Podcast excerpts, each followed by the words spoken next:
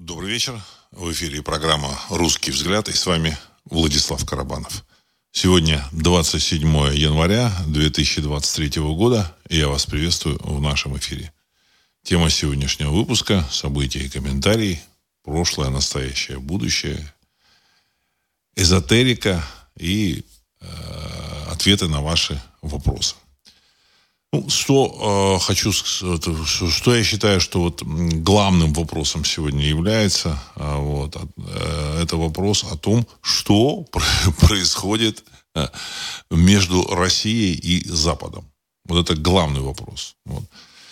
И э, под Западом нужно, в общем, в первую очередь воспринимать Соединенные Штаты Америки, потому что самые главные дирижеры находятся там. Правда, кто эти дирижеры, вот поименно мы не, не знаем, это неизвестно.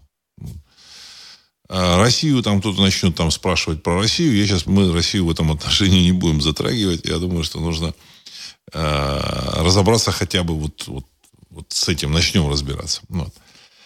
А, самая главная тема, в прошлом выпуске я ее э, затрагивал, это тема поставки э, танков э, на, на Украину в действующую армию Украины э, для э, войны, с, э, для военных операций с Россией. Вокруг этих танков раздута грандиозная информационная кампания. Ну, в первую очередь, значит, первыми поста а, с, с, решили поставить танки британцы со своим э, челленджером, вот, 14 танк, танков.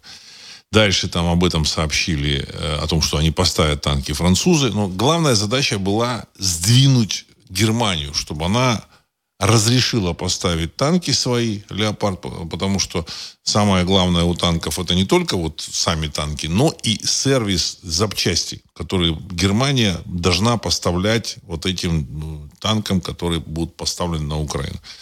Германия очень долго сопротивлялась и в конечном счете дала, дала добро на поставку своих танков на Украину, вооруженные силы Украины, и сама согласилась тоже поставить свои танки «Леопард-2» а, вот, на театр военных действий. Вот.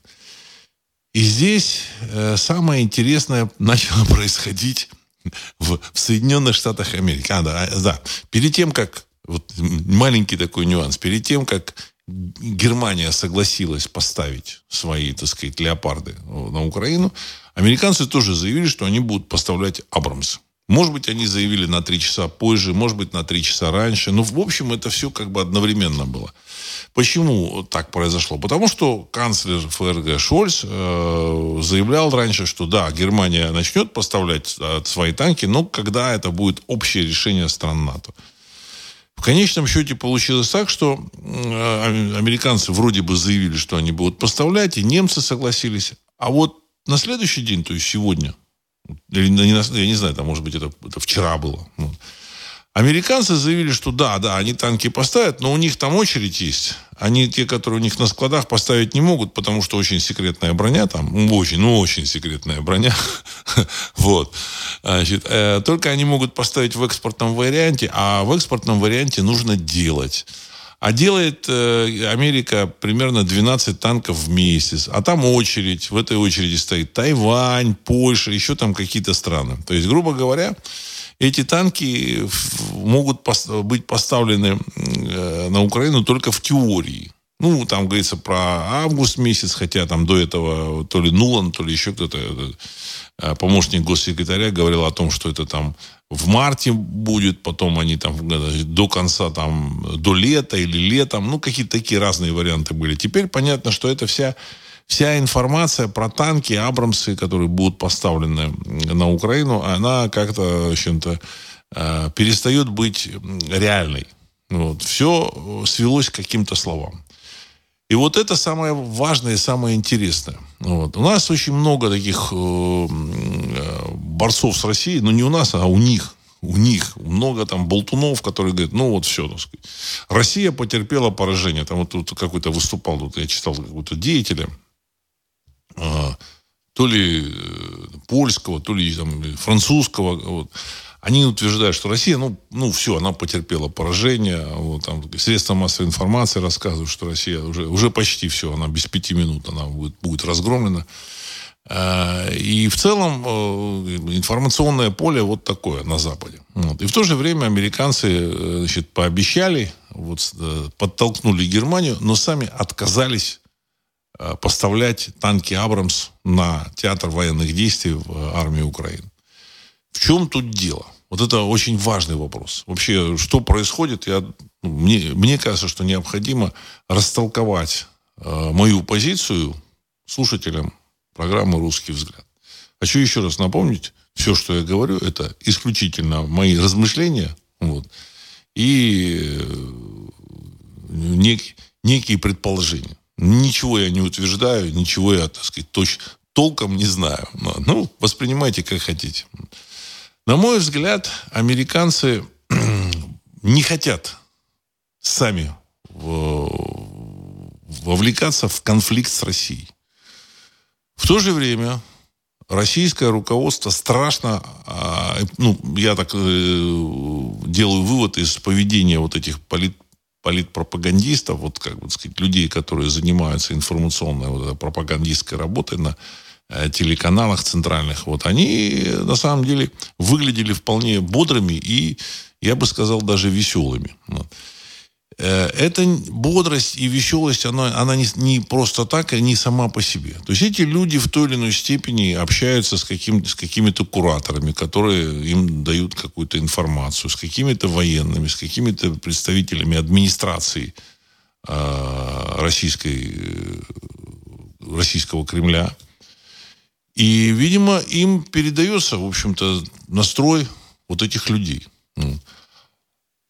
И, соответственно, можно сделать вывод, что в Кремле, в МИДе и вообще, так сказать, в целом ряде управленческих структур России от этой информации о начале поставки танков э, стало очень э, радостно и бодро.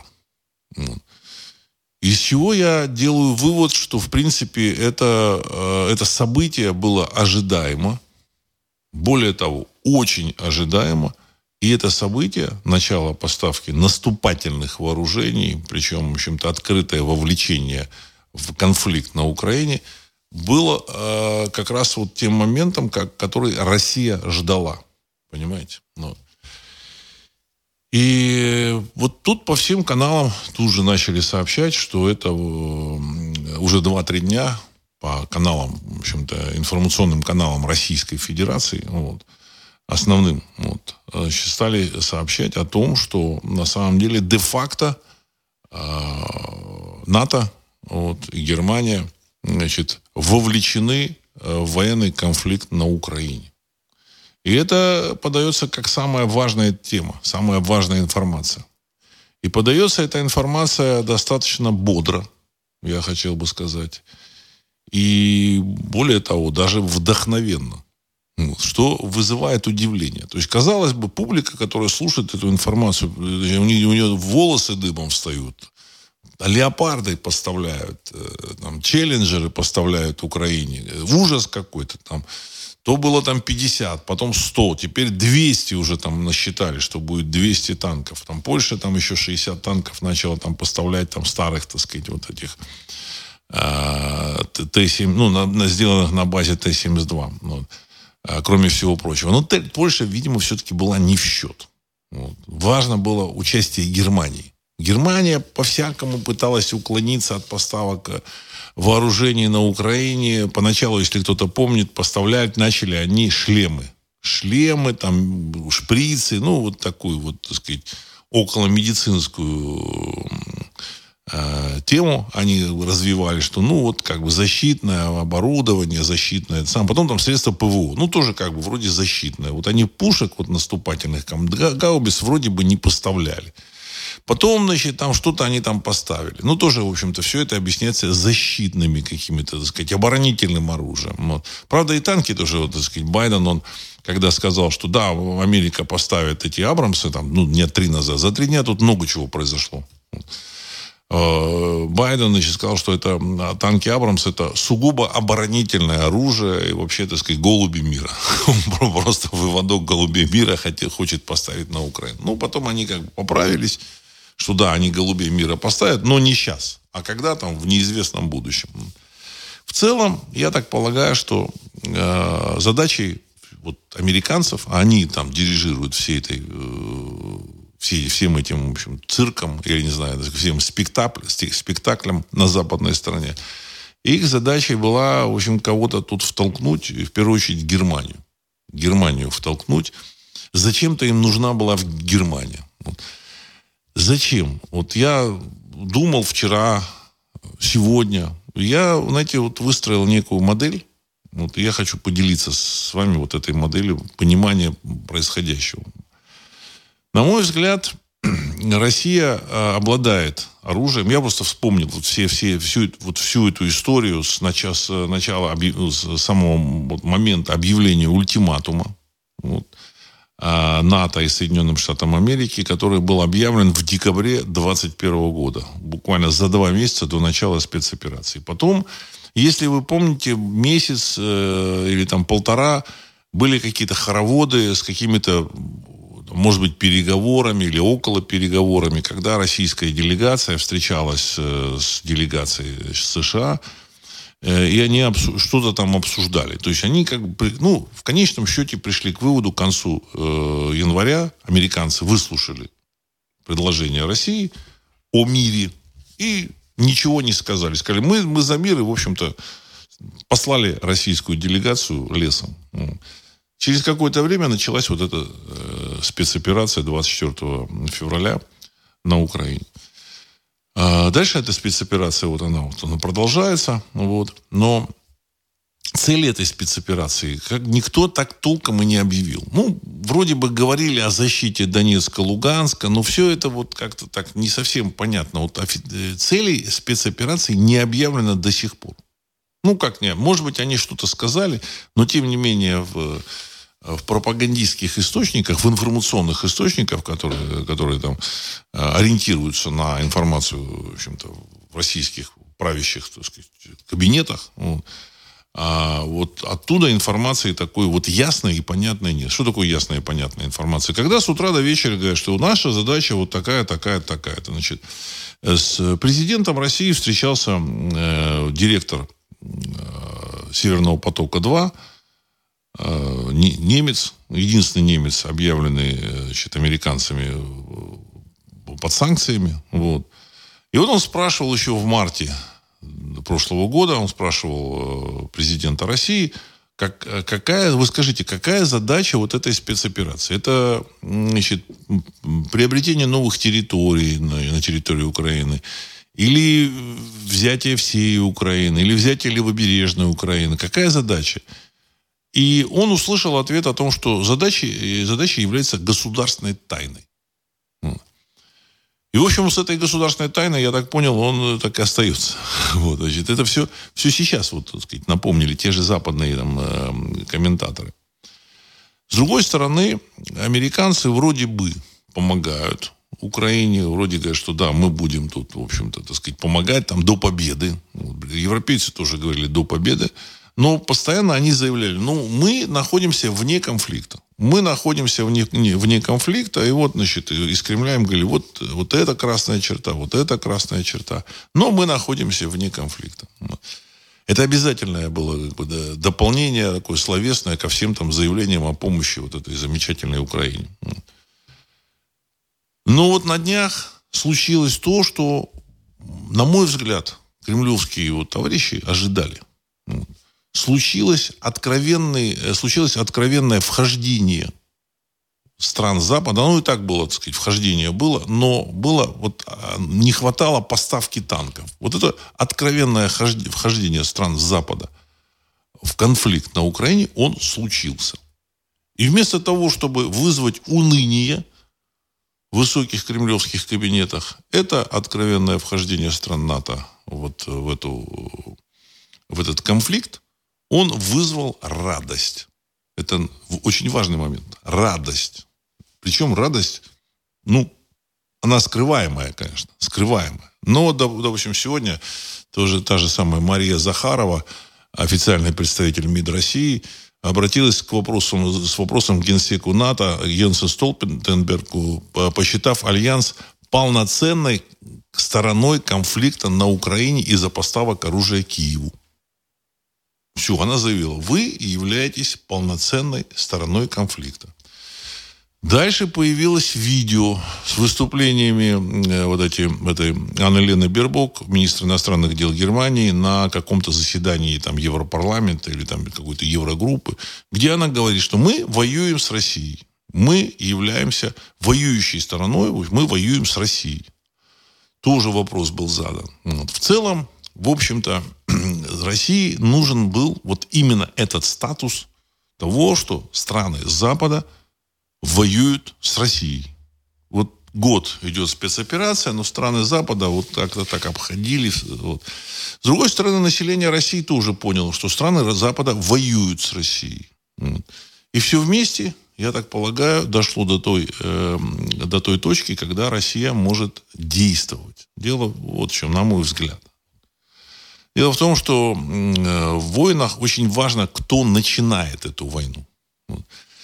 А, а, начало спецоперации России, оно как бы объяснено тем, что режим, который в Киеве, он является незаконным, э, он появился в результате военного или там, в общем-то, захвата, ну, силового захвата власти и, так сказать, легитимность этой власти Кремль не признает. Это такой важный момент, очень важный. И в любом случае территория Украины находится на территории, так сказать, большой России. Она э, на территории Украины. Россия заявляет, что там живет тот же самый народ. И это наше, фактически, в общем-то, наш междусобойчик. А в, в таких публицистических кругах говорят о том, что это, в принципе, гражданская война.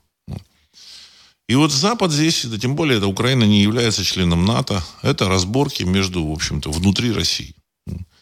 А, нужно было зачем-то, так сказать, Запад Кремлю. И тут мы сразу вспоминаем несколько вот моментов, которые связаны с, с тем, что было до начала операции, после начала операции. Вот. Во-первых, была брошена перчатка Соединенным Штатам Америки и всему Западу с требованием американским войскам уйти из Европы или, во всяком случае, отодвинуть границу НАТО до линии там, на 1997 год. Во-вторых, было требование вывести все э, ядерное оружие США с, с зарубежных территорий. То есть и вернуть все ядерное оружие США на, на территорию США. И это прозвучало как ультиматум. То есть это ультиматум американцам был там и НАТО. Американцы, значит, их было требование дать России гарантии безопасности. Вот, вот так вот это было, выглядело. Это прозвучало как ультиматум. Ну вот, значит, на Западе это дело не восприняли. Э, и в результате началась вот эта спецоперация. Задачей спецоперации, на мой взгляд, было, э, чтобы Запад продемонстрировал свое отношение к России и готовность, э, и включился бы в военную операцию против России.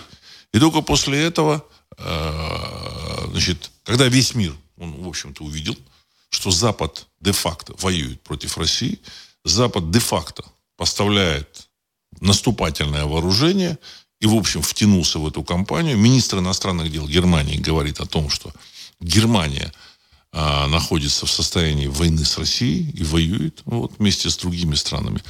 В этой ситуации у России уже, в общем-то, развязаны руки для каких-то действий. Ну, вот, ответных. Очень важно, чтобы это было, были ответные действия. Вот.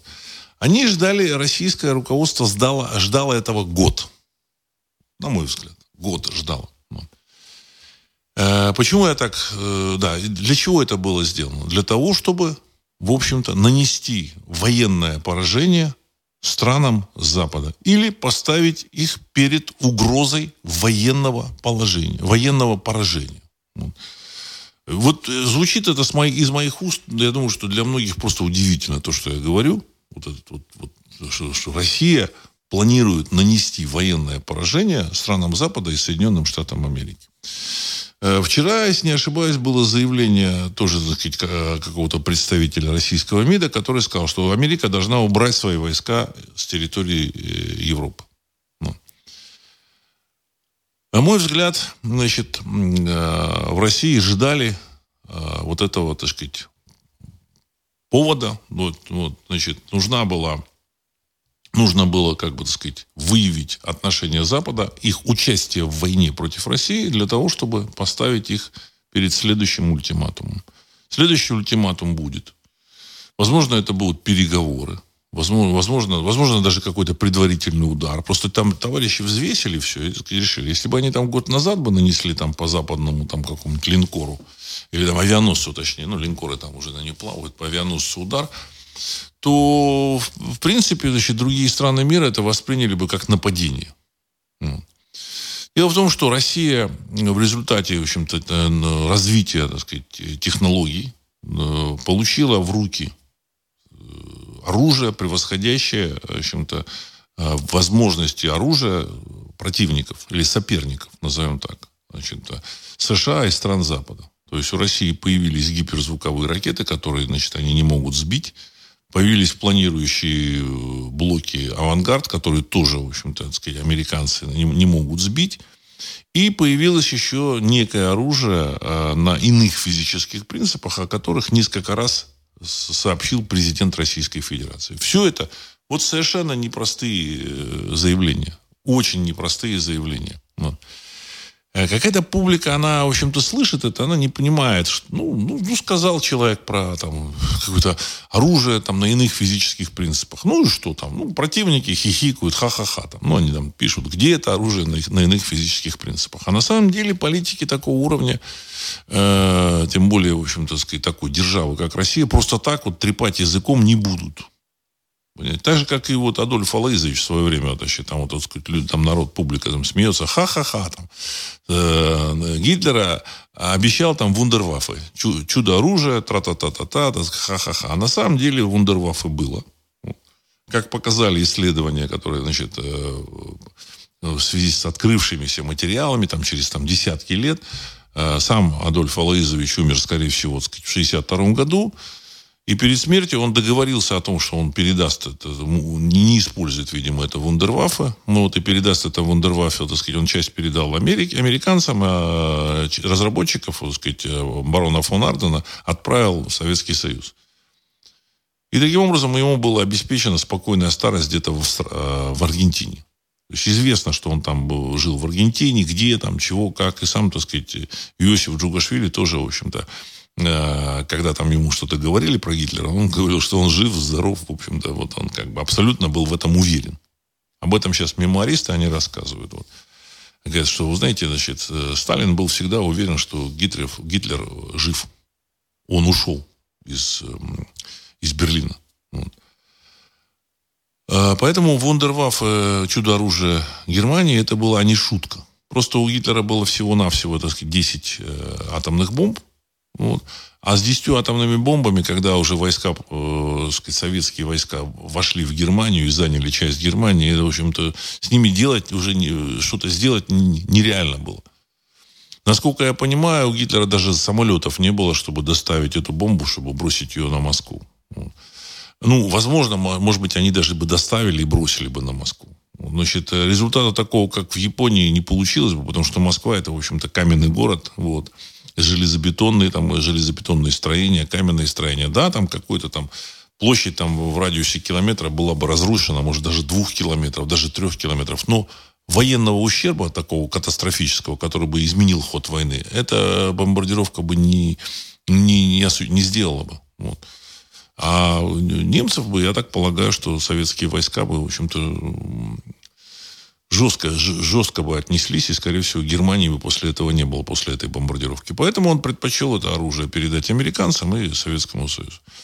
Вот. Значит, в России тоже, в Кремле тоже решили, ага, преимущество у нас есть. Об этом говорится, преимущество очень серьезно. Вот. Против которого соперники не могут ничего ответить. Соперники очень хотят уничтожить Россию. Это важно. Вот обратите внимание. Э, э, информационные каналы, вот, значит, которые идут с, с Кремля, они все время вот повторяют одну и ту же вещь. Вот эти наши соперники хотят нас уничтожить. Хотят уничтожить Россию. Это очень важно. И публика это воспринимает. Вот. Если они хотят уничтожить Россию, то у России есть уже моральное право поставить вопрос об уничтожении соперников. Вот. И вот это, это, это моральное право, оно требовало подтверждения. Вот это моральное право сейчас есть.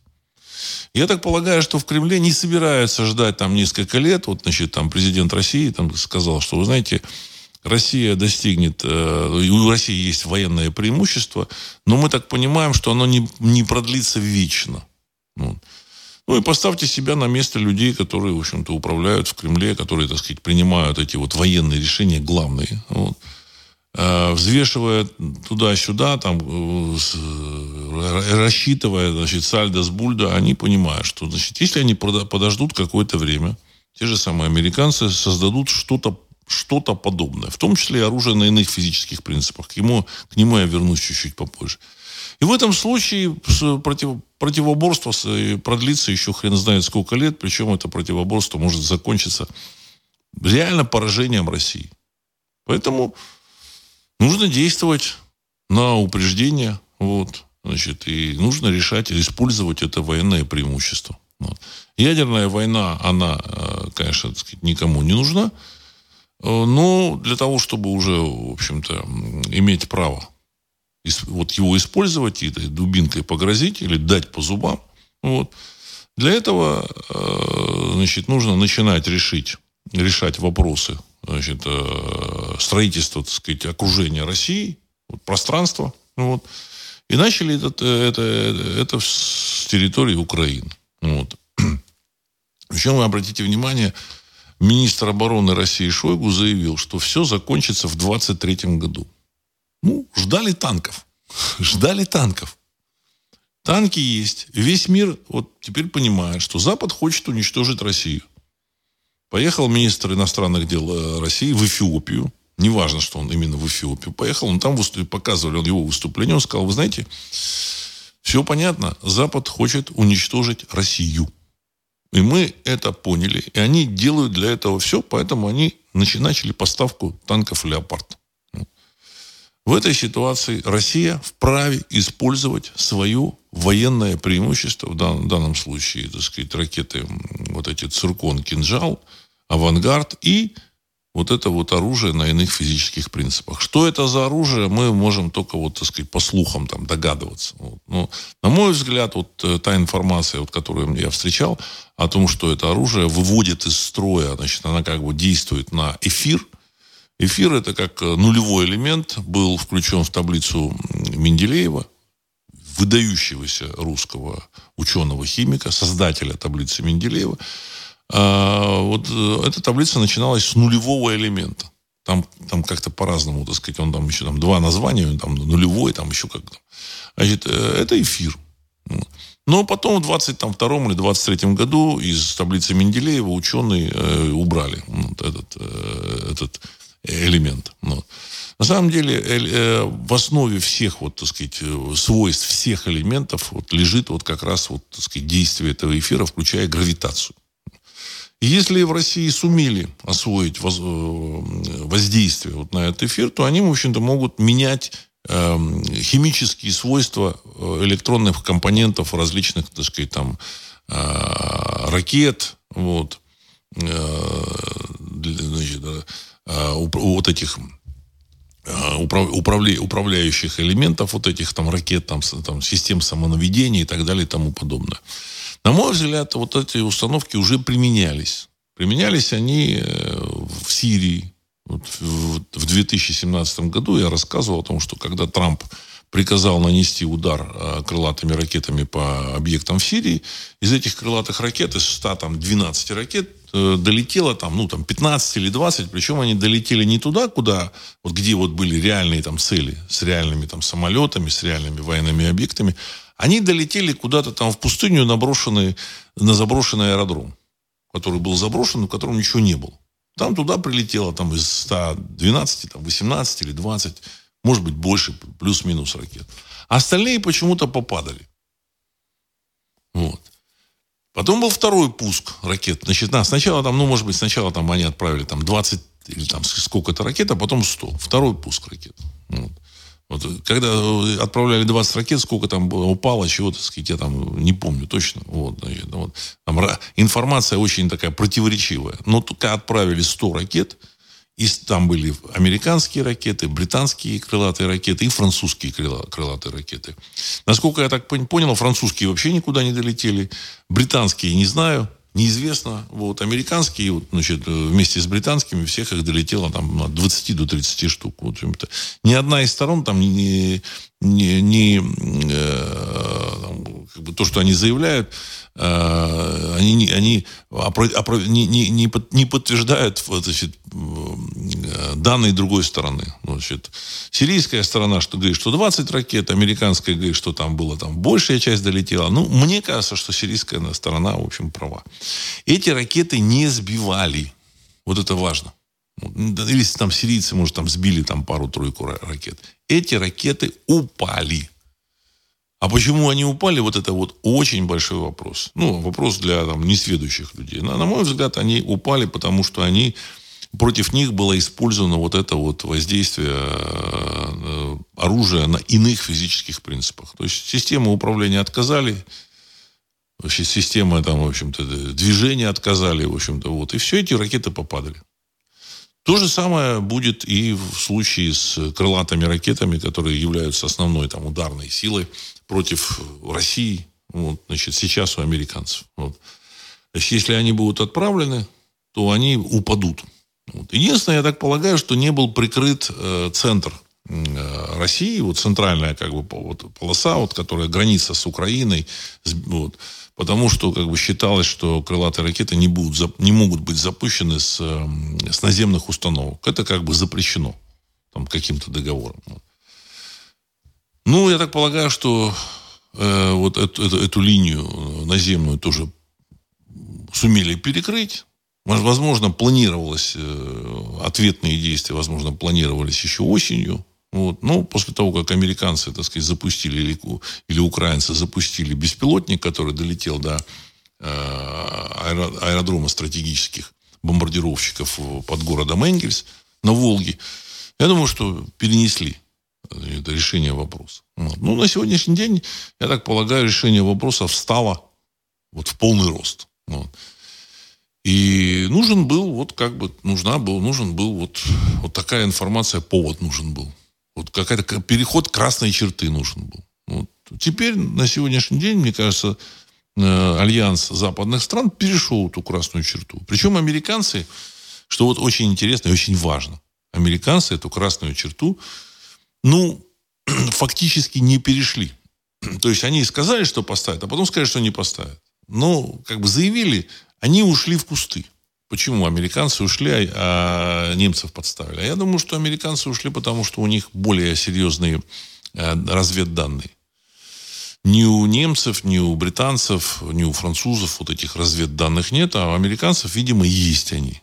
И поэтому в какой-то момент американцы решили все-таки быть более осторожными. Понятно, что э, более осторожными они стали, исходя из вот этой вот реальной информации. Ну, и реальная информация, она такова, что сейчас Россия начнет реализовывать свои вот эти эм, возможности в, в стратегических вооружениях, то есть вот эти, так сказать, э, цирконы и там кинжалы, это стратегическое оружие. И я, я надеюсь, что удара никакого, так сказать, не будет ядерного, хотя уже вот вчера там тот же самый Соловьев заявлял о том, что сейчас мы из Берлина уже не уйдем. Знаете, я не думаю, что Соловьев об этом вот сам придумал. Что-то он там слышал. Они же там общаются где-то, там он встречается, так сказать, вот. И он там заявил, что из Берлина мы сейчас не уйдем. Ну, не факт, что мы как бы зайдем в Берлин. Не факт, далеко не факт. Но вот то, что он сказал о том, что из Берлина мы не уйдем уже, все, мы уже научены. И там еще из Парижа, вот про Париж они не говорили, просто звучит слишком фантастично. Слишком фантастично. Но я, если вы помните, еще год назад говорил, что в конечном счете все закончится на Ла-Манше. На Ла-Манше.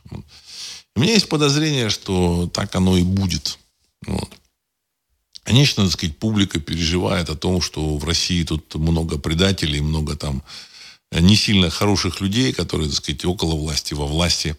Но здесь нужно понимать, что Россия была полуколонией.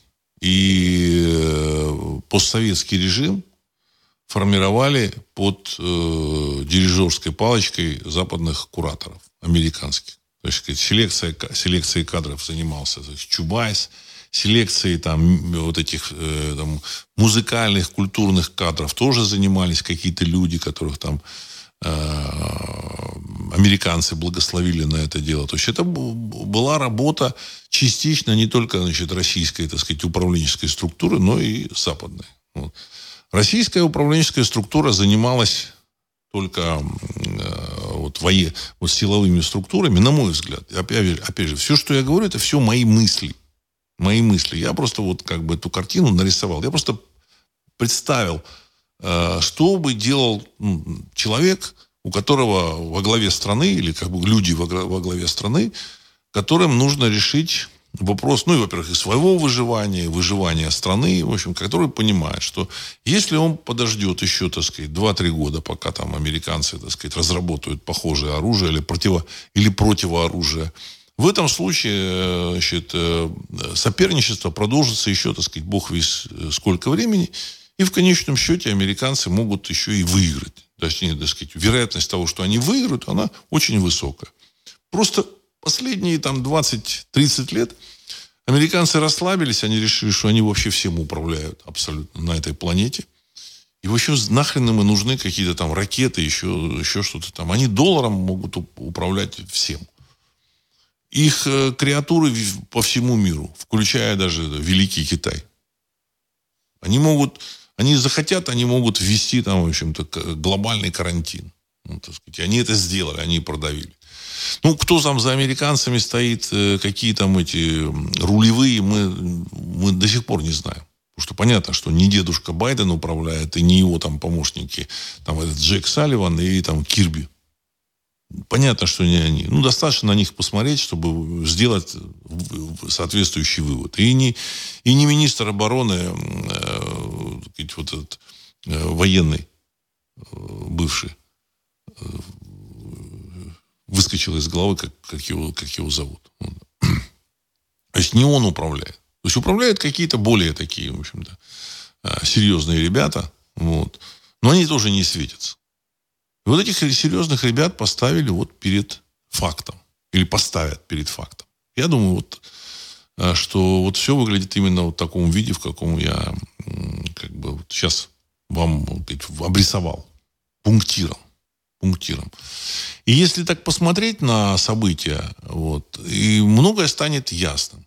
Даже отступление станет ясным. России нужно было показать, продемонстрировать ну, возможно, некую слабость. Я в свое время неоднократно говорил, что армии России такой потенциал, что, в принципе, а, Россия может занять территорию Украины. Но если бы она заняла территорию Украины, возможно, в общем-то, такого развития событий бы и не было. Дальше, почему, допустим, не уничтожается э, господин Зеленский, его там штаб? Кому он нахрен нужен? Ну, можно там предположить, что его там не трогали, значит, боясь ответного удара по, по руководству России. Но я так полагаю, что здесь вопрос был не в ответном ударе, а нужно было, чтобы эта операция затянулась, и Запад засветил свое открытое участие э, в войне против России. Вот. То есть нужно было затянуть Запад, чтобы он открыл свое участие в конфликте. То есть они, конечно, так сказать, участвовали, но они всегда говорили, еще раз напомню, мы не участвуем в конфликте, мы не являемся стороной конфликта. Категорически. И Столтенберг, и все они говорили. Но сейчас они себя демаскировали. И этого как раз российское руководство, на мой взгляд, ожидало. Потому что санкции, там, в общем-то, сказали, ну, ребята, мы с вами торговать не будем. Это не основание для э, начала военной операции, для, для начала войны. Совсем не основание. А вот отправка э, леопардов – и военных своих, и значит, накопление всего, всех, всей кучи фактов, я думаю, что это основание для этого. И поэтому я так полагаю, что через какое-то время мы будем свидетелями ну, либо переговоров, либо каких-то демонстрационных ударов. Я не исключаю этого. Вот. Давайте я зачитаю ваши вопросы.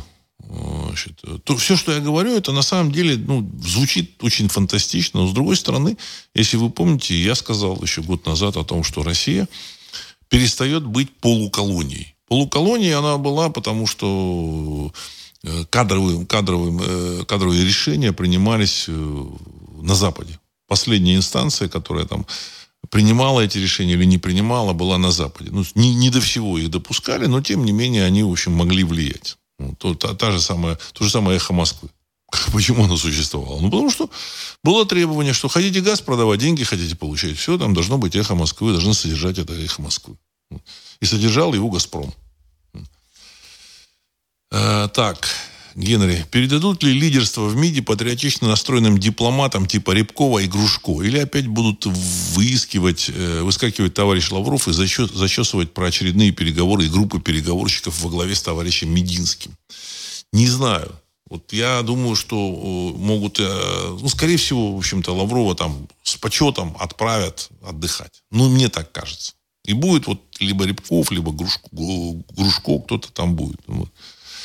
Э, хотя могут, в теории могут оставить и Лаврову. Ну вот. Он, конечно, там требовал переговоров, хотел переговоров. Возможно, ему, в общем-то, сказать, давали такую возможность говорить. Вот здесь степень его участия вот в этой, в этой операции э, мне сложно предположить. Я не знаю. Может быть, он был и в курсе.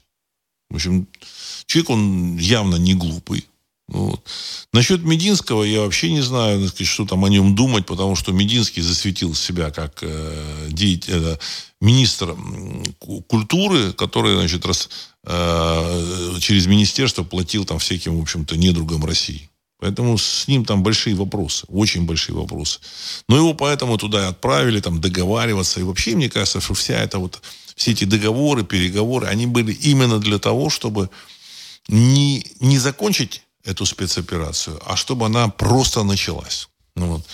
Поэтому, потому что, знаете, странно было, почему Россия не закончила ее, почему она не решала какие-то вот вопросы, которые там вот э, появлялись и там должны были появиться там, ну, сказать, э, абсорбции вот этих занятых территорий. Ну, зашли вы там в Сумскую область, ну, а создавайте органы власти, управления и все, и, и дальше двигайтесь. Нет.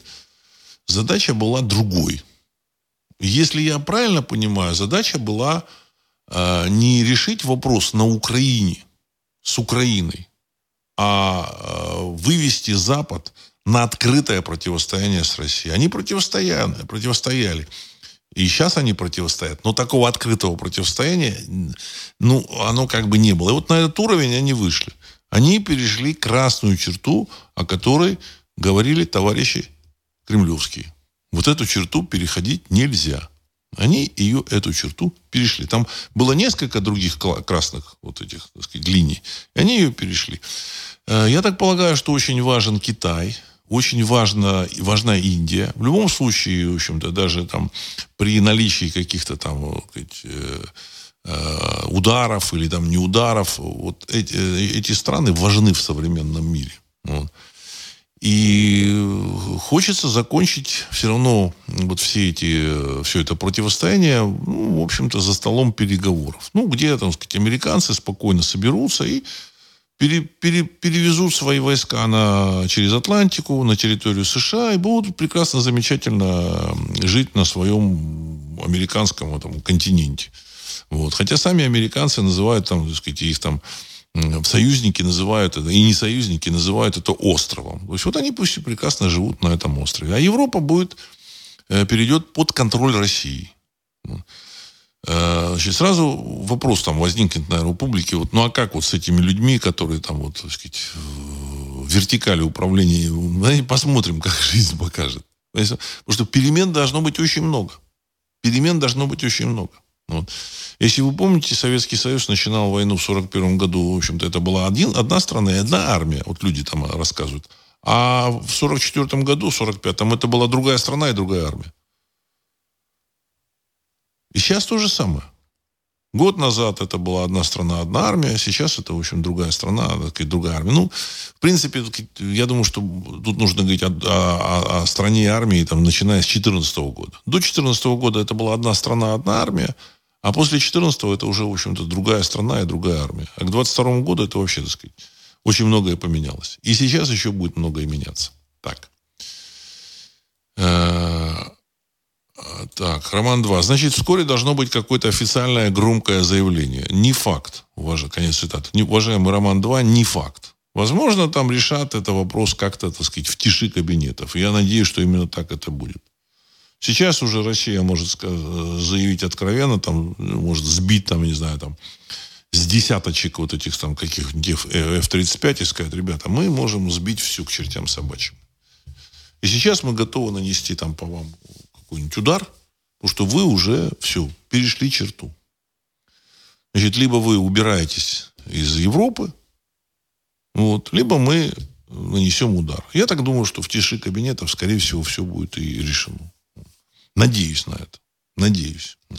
Потому что вопросы вот этого военного превосходства, значит, их, ну, э, э, это военное превосходство нужно было реализовывать. Я еще вот год назад, когда вот эти цирконы, кинжалы, я так думал, а как они будут реализовывать это? Как они будут реализовывать? Потому что понятно, если у тебя есть оружие, которое на голову превосходит оружие противника, то есть, грубо говоря, если у противника лук и стрелы, а у тебя пулемет. Ну, в общем-то, сказать, что тебе ждать, пока противник создаст тоже пулемет. Вот. Поэтому я думаю, что и войну начали из-за этого. Для того, чтобы заставить Запад втянуться и дальше, дальше, дальше, дальше. И ребята на Западе не смогли остановиться. Азарт их увлек. Они стали говорить, все, мы еще самолеты поставим. Ну все, все, ребята, вы самолеты поставите, так вы воюете. Нет, мы не воюем. А вот эти вот, я думаю, что там и пленные есть, и все, все, все, все есть. Все. Все доказательства, все покажут. Вот. Может, не покажет. Но, в общем, я думаю, что в этом направлении все будет развиваться. Вальтер Аваков, Москва. Владислав, здравия. Мой знакомый вместе со своими тремя сыновьями уже три месяца готовится на полигоне ВДВ в Рязани. Мы с ним вчера встречались, и он сообщил, что все они выдвигаются сейчас на фронт, и к 10 февраля все подготовительные полигоны, полигоны полностью опустеют, и всех мы, все мобилизованные к 10 февраля будут на фронте готовится масштабное наступление. Конец цитаты. Ну, я надеюсь, что это американцы тоже об этом знают, догадываются. Но, опять же, я думаю, что э, наступление, оно будет, э, решение вопроса с территории Украины, он, его можно было решить еще год назад. Я и тогда не сомневался в этом. И потом не сомневался в этом. Я не понимал, зачем затягивать всю, всю эту бодягу. Но сейчас я вот в свете вот своей вот этой вот э, версии, своей модели, вот. Я считаю, что мне, мне э, становится понятным, зачем они все это затягивали. Нужно было вы, вытащить Запад на демаскировку, чтобы они демаскировали себя. Понимаете? И показать э, и Западу, и всему миру. И, важный, ва, очень важный момент – российское население, население России. Население России, в принципе, очень хорошо относилось к Западу. Это реально. Может быть, там, в общем-то, там, половина относилась не очень хорошо, но половина относилась, там, сказать, хорошо. И я хорошо относился, и сейчас хорошо отношусь. Но, понимаете, так сказать, нужно было продемонстрировать населению России, что э, Запад, НАТО хочет уничтожить Россию. И население России, мне кажется, это, в общем, поняло. Просто я знаю, что там людям звонили, там, знакомые, там, в истерике, там, представляешь, там, леопарды поставляют. Понимаешь, для людей это леопарды, танки, все это какие-то фантомы вот этой Второй мировой войны, о которых там помнят там по, семейным каким-то, в общем-то, рассказам, э, по тому, как, что это была за война, какая была, по фильмам, по, там, э, школьным, по школьной истории, там, в общем-то, все, все это Э, по, по различным эти, воспоминаниям, которые там показывают по телевидению, по радио, везде. Люди помнят. И, в общем-то, людям стало страшно.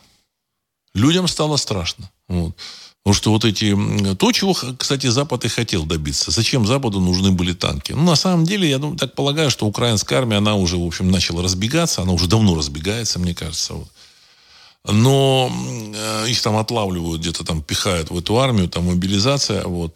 Как-то нужно было поднять их там боевой дух. И вот что делать там, значит, э, киевская, киевская команда, вот эта, которая управляет Украиной, она била, била в набат, там, давайте, давайте, нужно там, что-то от вас нужно, там, оружие нужно, значит, давайте, либо там армия разбежится. Ну, и вот они, как бы, ки- киевские товарищи продавили своих западных партнеров. Это чисто психологическое, так сказать, э, решение было начать поставлять вот эти вот э, танки. Я так полагаю, на Западе все равно очень осторожно к этому относились. Они, я так думаю, что они все-таки чувствовали какой-то подвох. Вот сто процентов. Американцы, видите, даже не стали сказать, не-не-не, вот мы там вот потом, когда-нибудь там, у нас там производственные мощности за, заняты, и вообще танки, вот эти у нас секретная броня, но вот с несекретной мы начнем производить экспортная броня. Это полную хрень стали говорить. Ну, поверьте, это полная хрень. Какая-то экспортная, неэкспортная броня, все чушь собачья. Вот. Так, Михаил Рязань, спешите вы, Владислав, нет пока оснований для чего-то жесткого. Поставки танков и высказывания Бербок э, не тянут. Ждем чего-то еще. Конец цитаты. Ну, не знаю. Мне кажется, так сказать, этого уже достаточно. Этого уже достаточно того, что уже сказано, сделано. Вот. Николай Самара. Здравствуйте, Владислав. Министр обороны США против был против отправки танков, танков, видимо, что-то знает или подозревает, или ему подсказали его истинные руководители. Ну, я думаю, что там и разведка работает, там и какие-то там инсайдеры, там э, какие-то люди, там, э, которые говорят, ну, не нужно. Может быть, у них там колдуны работают. Американцы к этому относятся серьезно. Я хочу сказать, во время Второй мировой войны они собрали э, группу таких колдунов, там, сам, самых сильных колдунов, которые они, которых они могли собрать, собрать там 21 или там сколько-то там, или 22 человека, ну, плюс-минус. Вот, так, вот такие данные. И они чем занимались? Они наводили порчу на Адольфа Алаизовича, на, там, на немецкую технику. Я так полагаю, что результат, результатом было вот это покушение на, на него, то, что, в общем-то, он все равно как бы э, рука его, так сказать, была он получил там контузию там, и ранение руки, которая, значит, на, уже, так сказать, перестала там нормально работать. Это же все не просто так. Вот. Якобы вот работали вот такие вот эти э, колдуны. Вот. Сейчас тоже американцы также работают, у них там колдуны, они определяют там местоположение там, советских лодок там э, каким-то таким наитием. Ну, то есть, может быть, таким образом они там, запросили астрологов, запросили каких-то там колдунов тебе сказали, не-не-не-не, не нужно, не нужно поставлять, не нужно. А, так, ваш э, ник э, Георгий 29. Приветствую. Официальная цель э, СВО – денацификация и демилитаризация Украины, как было сказано в начале ее. Конец цитаты. Уважаемый Георгий, вообще, когда вот эту цель объявили, денацификация и демилитаризация, еще и предложили им самим подписать эту капитуляцию с денацификацией и демилитаризацией, это был вообще вопрос э, нерешаемый. Ну, представляете, сказать, эти руководители вот этого, так сказать, замечательного государства должны были сами себя денацифицировать. Ну, вот вы представляете, как они себя сами денацифицируют? Ну, демилитаризация еще я там понимаю. Денацификацию я не понимаю, как они могли бы провести. Вот. А, значит, они должны были сами, так сказать, э, пойти в концлагерь. Ну, или там отправить своих этих помощников, там, каких-то вот этих самых людей в концлагерь, сообщить им. Поэтому эти, вот эти условия были неприемлемы. Это капитуляция, причем, так сказать, с добровольным переходом в концлагерь. Так что, может быть, нам не, не все объяснили, но, в общем, товарищи не приняли это. не приняли. Что, в общем, и предполагалось. Вот. Ну, единственное, если бы они, конечно, приняли, там, сказать, жертв было бы меньше. Жертв было бы меньше. Так, э, сейчас еще вот ваши вопросы зачитаю. Александр Шольц до последнего хотел Америкой прикрыться. Конец цитаты. Ну, Америка его как бы вроде бы прикрыла. Сказали, да, мы поставляем Абрамсы. И он, он после этого его уже вообще отпустила, и он тоже начал, согласился, значит, э, разрешить поставку с Польши, с других стран, а потом и чтобы Германия поставила леопарды. Все. Дальше Бербок показали, в общем, все понятно. Вы обратите внимание, какая информация идет по российским информационным каналам, что Запад подтвердил, что он хочет уничтожения России. А здесь очень важный момент. Э, всегда наши вот эти дипломаты, они говорят, Запад хочет, Запад хочет, но Запад говорил, не-не-не-не-не, мы не хотим уничтожения России, свержения там режима, ну, хотя там в личных беседах они там говорили. Но официально они говорили, нет, нет, нет, мы вообще, так сказать, не хотим этого. А теперь они э, демаскировались вот так. Совершенно очевидно. Сергей 1956. На Давосском форуме Альберт Гор, бывший вице-президент США, сказал, что через 100 дней в мире начнется новая пандемия – которая приведет к перемещению миллиарда беженцев по всему миру. А перемещение таких орд сметет любую власть и государство. Конец цитаты. Ну, я думаю, что уже через 100 дней ничего не начнется. Вот. Я думаю, что через 100 дней, ну, возможно, опять же, понимаете, так сказать, я вот построил модель, значит, мне, я так сказать, смотрю на вещи и как бы думаю, что все будет развиваться быстро, оно развивается не так быстро. Год назад началась эта кампания, специальная военная операция, и прошел почти год, 11 месяцев. А пока э, результата мы так особо не видим. Хотя вот только сейчас так контуры вот, эти, вот этого результата мы, так сказать, нащупываем, опять же. Что будет дальше, мы не знаем. То, что я сказал, это просто моя модель. Просто это версия. Я так полагаю, что эта версия имеет место быть, потому что, ну, если сложить вот все вот эти факты, Э, заявления, действия, то мне кажется, что вот, эм, вот с помощью этой версии оно все объясняется. Так же, как, вы знаете, я говорил о том, что строится э, модель там, расположения, так сказать, движения небесных тел там, вокруг Солнца, каких-то, какие-то тела небесные мы видим, там, планеты, а какие-то не видны.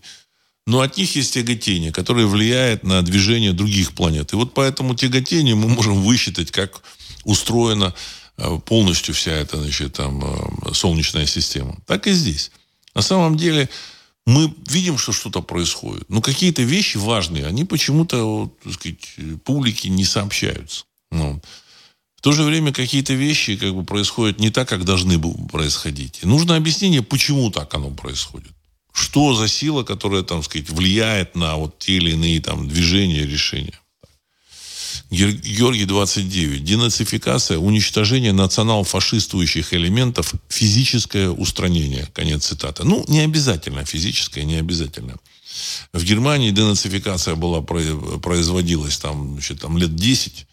Вот, значит, там кто-то там, кого-то там отправили в лагеря, вот. Но, тем не менее, основная масса вот этих денацифицируемых, она осталась на воле, просто там был, они, их там при, привлекали к каким-то, так сказать, принудительному труду, там, к различным, в общем-то, они там, на них использовали меры различного воздействия, так сказать, вот, для того, чтобы они поняли, э, до них дошло через э, вот, это, вот, вот эти меры, а в каких, так сказать, грязных делах они участвовали.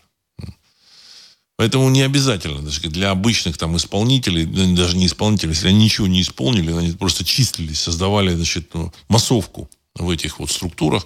Я думаю, что им грозило там какие-то работы, там отстранение там, от, от карьерной, от карьерных э, перспектив, но тем не менее они остались бы живы-здоровы. Ну, сейчас денацификация произошла, в общем, де-факто. Причем, понимаете, какой Э, то есть это люди, которых ну, ну, просто подрядили. Подрядили. Вот. Э, потому что на самом деле там де-факто, ну, у меня есть свой взгляд, я не буду его сейчас распространять по поводу вот этой нацификации, денацификации, так сказать, на территории Украины. Сергей, взрыв газопроводов был на самом деле эпизодом англо-германской войны. Джонсон на днях вдруг ни с того ни с сего заговорил о вкладе русских в победу антигитлеровской коалиции. Возможно, основной смысл событий – новый демонтаж Европы и ослабление Китая. Встреча на Эльбе-2 и новая Ялта-2. Конец цитаты. Возможно, да? Я думаю, что американцы, возможно, э, опять же, слово говорю, возможно, они чувствовали, что им придется уйти из Европы. Вот, опять же, то ли им ну, какие-то инсайдеры говорили, то ли там колдуны там или там вещали там. Вот. Но я думаю, что у них информация такая была, и поэтому они решили значит, вывести в, в США часть экономики Германии. Поэтому, допустим, там BMW, вот якобы, опять же, по слухам, БМВ начала перемещать свои какие-то, так сказать, структуры в, в Соединенные Штаты Америки. Еще какие-то структуры, еще какие-то там э, предприятия, они тоже начали, значит, там перемещать, там, сказать, на территорию США, там, свои там управленческие структуры, там, производственные структуры. Ну, на самом деле, в любой фирме, э, даже там очень большой, важнейшую роль играют э, офицеры. Офицеры, то есть менеджмент такой, менеджмент, инженеры, причем ведущие.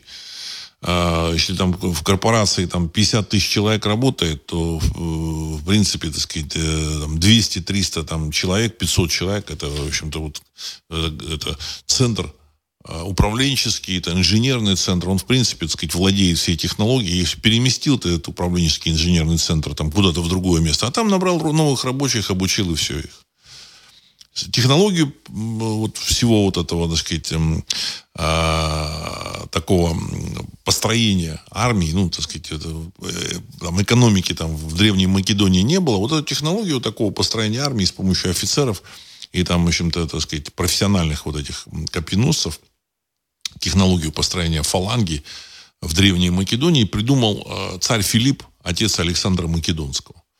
На самом деле профессиональная армия Македонии состояла от, э, ну, численно, численно от 5 до 6 тысяч человек.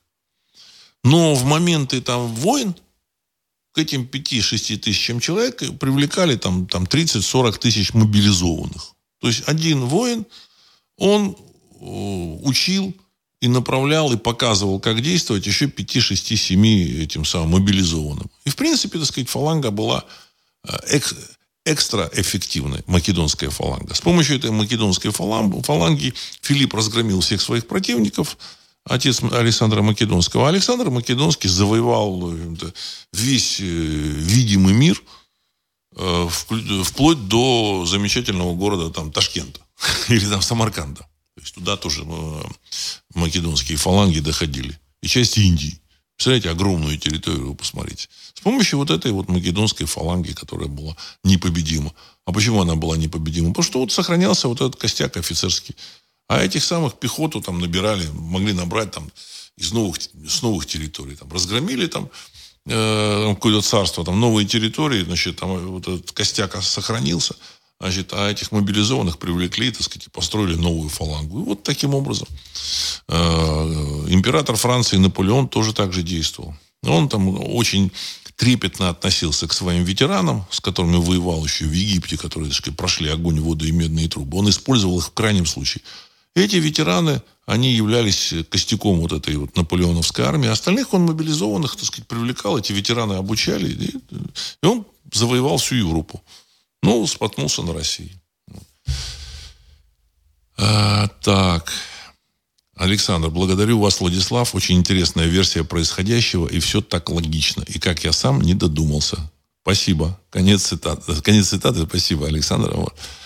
Ну, я думаю, что у нас есть время сейчас это обсудить, вот эту версию там между своими друзьями, знакомыми. Я так думаю, что она имеет место быть. Еще раз хочу подчеркнуть. У России есть самое главное в этой версии. Если бы этого не было самого главного, это была бы просто фантазия. Самое главное это циркон, кинжал и авангард. А также оружие на иных физических принципах. Вот. А, ну, Посейдон еще. Посейдон. Так на всякий случай, чтобы смыть там эти там, побережья, так сказать, Соединенных Штатов Америки в море. Ну, то есть волна там, говорят, что там от Посейдона, от взрыва, там волна 500 метров, эта волна, она смывает, в общем-то, побережье США, там, ну, города на побережье. То есть все вместе, оно, в принципе, является оружием, которое, против которого ничего, ничего противопоставить. В то же время Россия находится в глубине континента, редко населенная страна, это, в общем, не Европа, вот. И плюс еще Россия имеет вот эти вот э, э, средства доставки против которых никакое ПВО, а, любое ПВО бессильно. И пока есть преимущество, я так полагаю, его нужно использовать. Честно говоря, я об этом думал, просто не совсем понимал, почему его не используют. Потом я пришел к такому выводу, который, вот, э, к той модели, которую я вам рассказал. Э, и очень важно не начинать войну самому. Значит, здесь кремлевские товарищи поступили, мне кажется, очень мудро. Потому что тот же самый Адольф, Алаизович, он, значит, для того, чтобы начать войну с Польшей, он использовал провокацию. Вот. И все узнали, значит, он как бы якобы поляки напали на немецкую радиостанцию в Гляевице, значит, там взяли каких-то этих самых там заключенных, вводили в польскую форму, потом там, э, значит, потом их там подстрелили. Вот, значит, и вот сказали, вот, значит, мы тут отбили нападение на радиостанцию в Гляевице, и вот поэтому Германия напала на Польшу. Ну, против Советского Союза никаких значит, особых там э, не было поводов даже, вот просто напали. Результат вам известен, понимаете? Население э, Советского Союза, России, вот, оно воспринимало это как крайнюю такую форму циничного нападения на Россию вот сказать, желание уничтожить Россию. Ну, в общем, там э, э, Адольф Алаизович особо и не скрывал, что он хотел. Вот. А здесь та, та же самая история. Все, что произошло, происходит на территории Украины, все, что делает Запад, оно убедило население России 90% там, или 85%, что Запад хочет уничтожить Россию. Людей, которые говорят, нет, нет, это не так, я думаю, что нет. Ну, есть люди, которые говорят, да, да, надо уничтожить Россию. Есть, конечно, в России. В России такие, так сказать, не нужно там, в общем-то, находиться в розовых очках. Таких людей есть, такие люди есть, их это, ну, что такое достаточное количество. Но, опять же, сказать, ну, в районе там 5-6%. Вот. Но в целом все все поняли. Я так полагаю, что мы, в общем, будем ожидать Э, завершения вот этого э, марлезонского балета ну, страна ждет. Ну, я надеюсь, что все будет хорошо. Исполнится предсказание Ванги, ну и предсказания других там э, провидцев и пророков древности, которые тоже видели это, что Россия станет властелином мира. И Россия спасет мир. Поэтому, в общем-то, мы движемся к спасению мира. И на этом я хочу завершить сегодняшний выпуск. С вами был Владислав Карабанов. Программа «Русский взгляд». Через несколько секунд композиция «Могучий прилив». Всего доброго.